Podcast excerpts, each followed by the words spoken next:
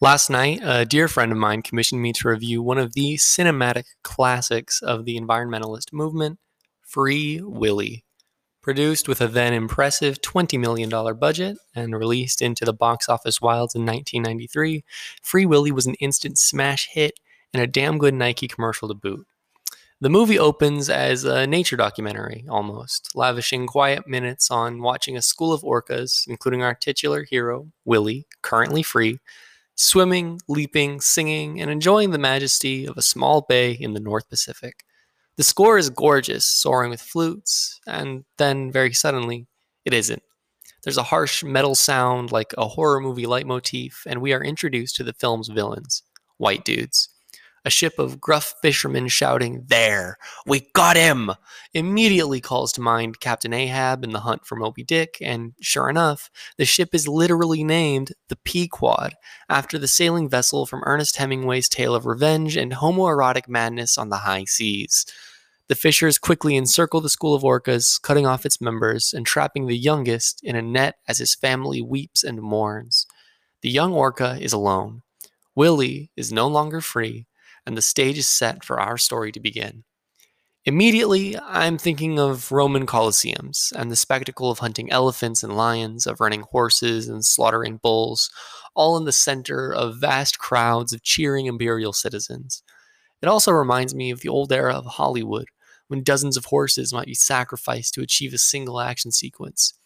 Intentionally or not, the next shot sets this up quite nicely.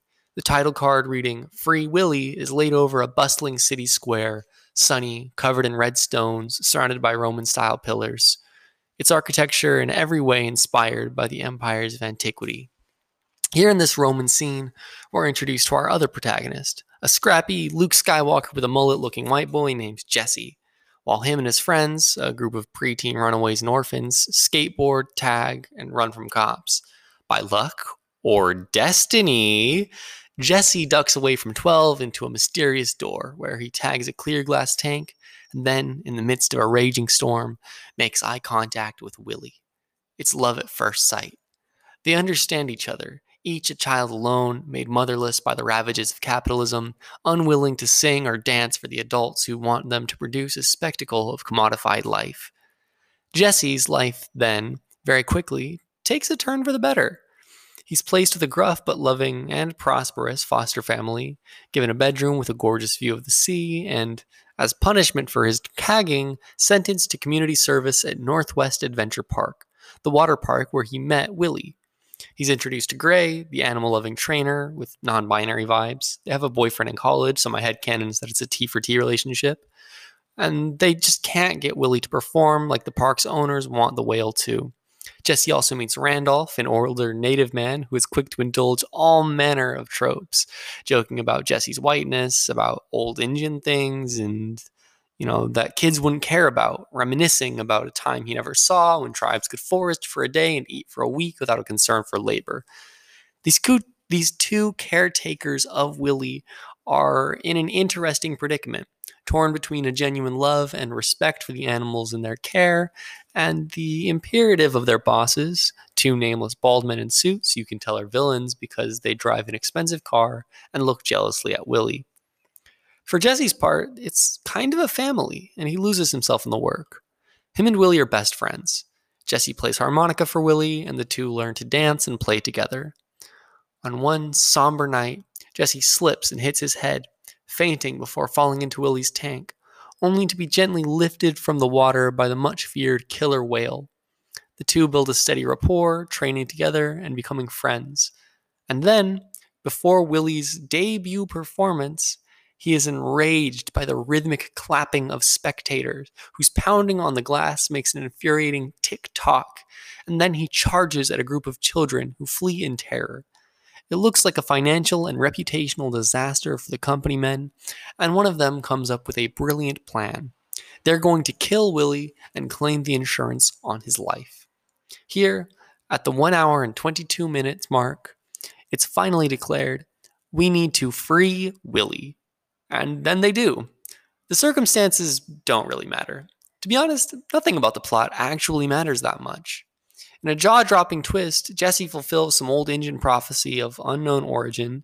He raises up an old whistle, calling for Willy to jump over a wall blocking the bay, and then, with the help of one of Randolph's player, prayers, lifted from a storybook he had read to Jesse earlier in the film, Willy sails magically into the air and out to freedom in what is probably the most iconic shot of the film.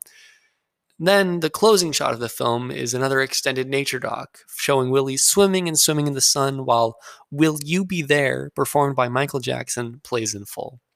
The song is an incredibly on the nose, on the nose choice that still somehow took me by surprise. Using this song very explicitly in African American spiritual referencing the book of Exodus makes it clear Willy's freedom is a miracle. Throughout the movie, I had been viewing it all as a metaphor for prisons, a kind of like animal liberationist parable about the parallels between animal captivity and human captivity. Capitalism is an obvious villain, with every adult betraying their virtues in order to make a buck and survive. But more so, the villain is sin.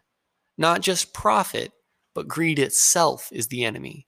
Not just imprisonment or enclosure in the Marxist sense, but captivity in the biblical sense. When I realized that Jesse's name very literally sounds phonetically like the letters J, J, and C, C, Jesse, JC, it hit me that yes, I was watching a Jesus narrative. Not only is Jesse a not only is Jesse very obviously a Pisces for his sullenness, dreamy eyes, and empathy with fish, he is literally the Pisces, a resurrected Messiah brought to earth to fulfill a prophecy of liberation. Earlier in the film, when Randolph was reading a storybook to Jesse, my eyes glossed over, to be honest. It's classic movie Indian stuff. The wise old Indian teaches the white boy an old Indian story, and the white boy learns to respect nature and get superpowers or whatever. This was 1993, and Dances with Wolves was still fresh in the cultural zeitgeist.